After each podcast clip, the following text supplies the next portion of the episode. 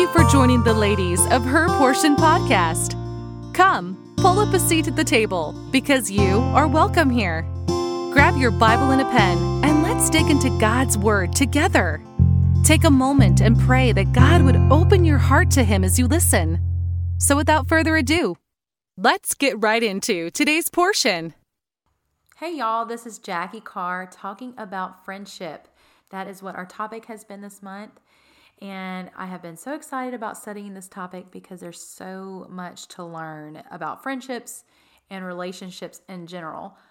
But have you ever said, I just wish I had a friend or one person in this world that just got me, understood me, my kindred spirit?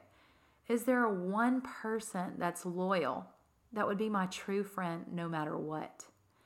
I know I've thought that, prayed that, and have said that.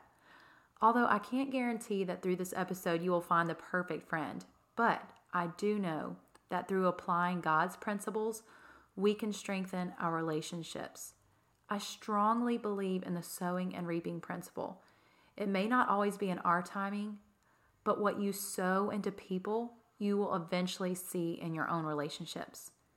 We all have a basic need for friendship and fellowship although many times the Lord lines things out in a backwards way than what our natural man desires. Actually, you know, I should say our way is backwards. But much of the time, basic humanity goes into a situation or a relationship wondering what they can get out of it. I know for me personally, the strongest friendships I've had are people I've served with in ministry, which brings my thoughts to scripture in the New Testament, where Paul is basically saying the same thing. Paul is commending people that were close to him. Most of Romans 16, he goes through a whole list of people like this. Verse 5, he says, Salute my well beloved. Verse 6, greet Mary. Verse 7, salute Andronicus and Junia, my kinsmen and fellow prisoners. Verse 8, greet Amplias, my beloved in the Lord. Verse 9, salute Urbane, our helper in Christ. Verse 10 Salute Apelles, approved in Christ.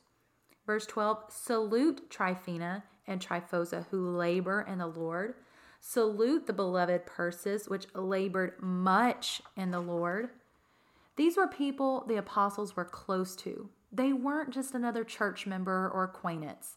He called them beloved.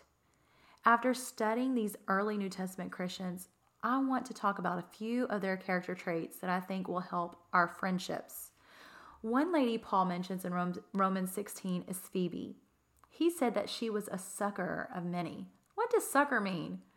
So Webster's 1828 defines this as running to support, help, or relieving when in difficulty, want, or distress, to assist and deliver from suffering, help, assistance, the person or thing that brings relief.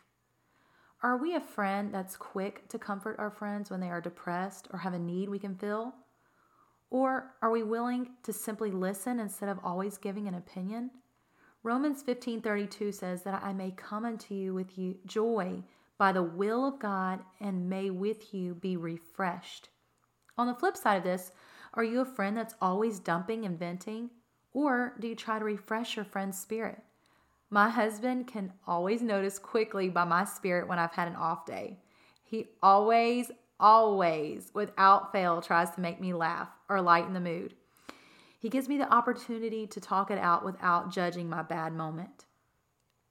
So, not only should we learn to be like Phoebe and be a friend who is a helper, but Romans 15 20 says, 27 talks about how our duty is not only to meet people's spiritual needs, but also their carnal needs. It's not enough to just say, I'm praying for you.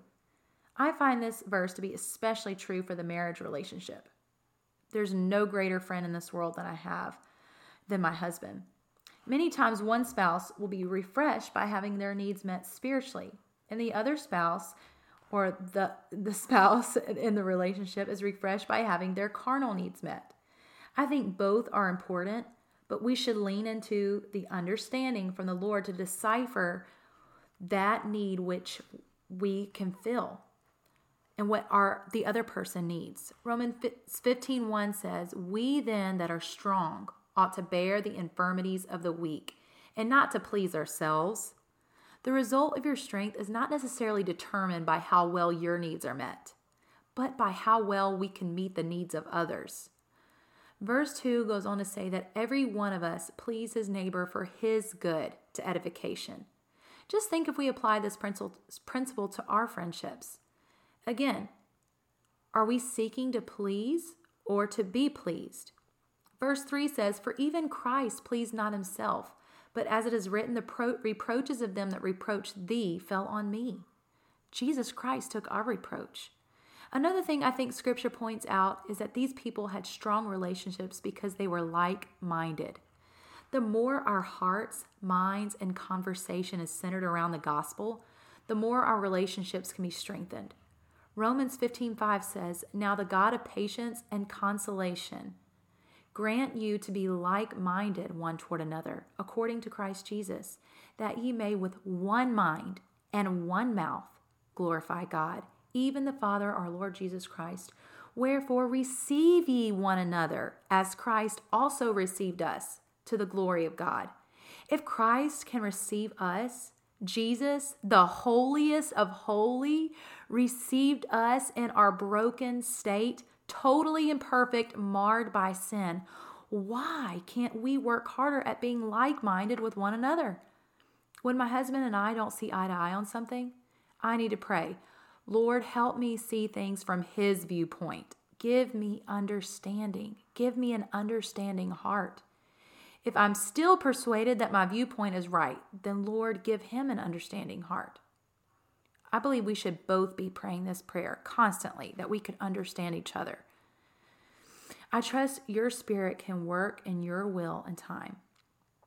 One of my favorite verses lately is Philippians 127 which says, Only let your conversation be as it becometh the gospel of Christ, that whether I come and see you or else be absent, I may hear of your affairs, that ye stand fast in one spirit, with one mind. Again, we hear this phrase said over and over again with one mind, striving together for the faith of the gospel. I think if people were really concerned about the gospel, a lot of petty things just wouldn't matter. I think sometimes we come to an impasse with someone and become frustrated, and it's just a, another reminder that this world is not our home. Our main objective should always be about the gospel. No matter what our calling is, no matter what our gift and talent is, everything we do should point people to the gospel the death, burial, and resurrection of Jesus Christ. Lastly, Romans 15 14 says, and myself also I am persuaded of you, my brethren, that ye also are full of goodness, filled with all knowledge, able also to admonish one another. Paul saw the good in them. Are we quick to point out the good, or are we quick to point out the bad? Sometimes people can get uncomfortable when others are being talked good about or bragged on.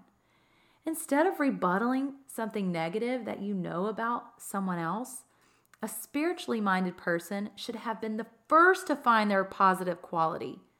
Not only should we tell a friend or anyone about the good we see in them, but we should, t- we should tell others the good we find in someone else. I know this takes reprogramming our minds, but it is possible with the Holy Spirit's help. It is wise, though, if you're going to talk about someone to another person, okay, just making a tip here, make sure you mention their positive qualities also.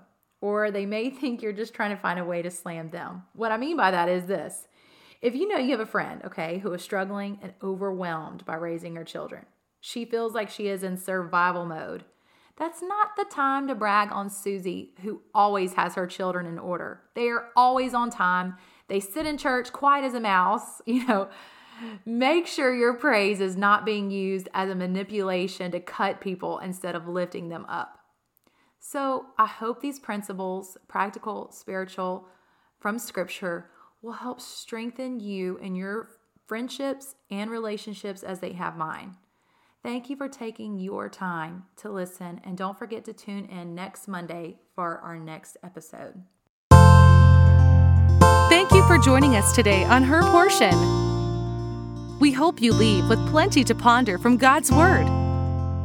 We encourage you to use today's topic to start your own study in the Scriptures. Until next time.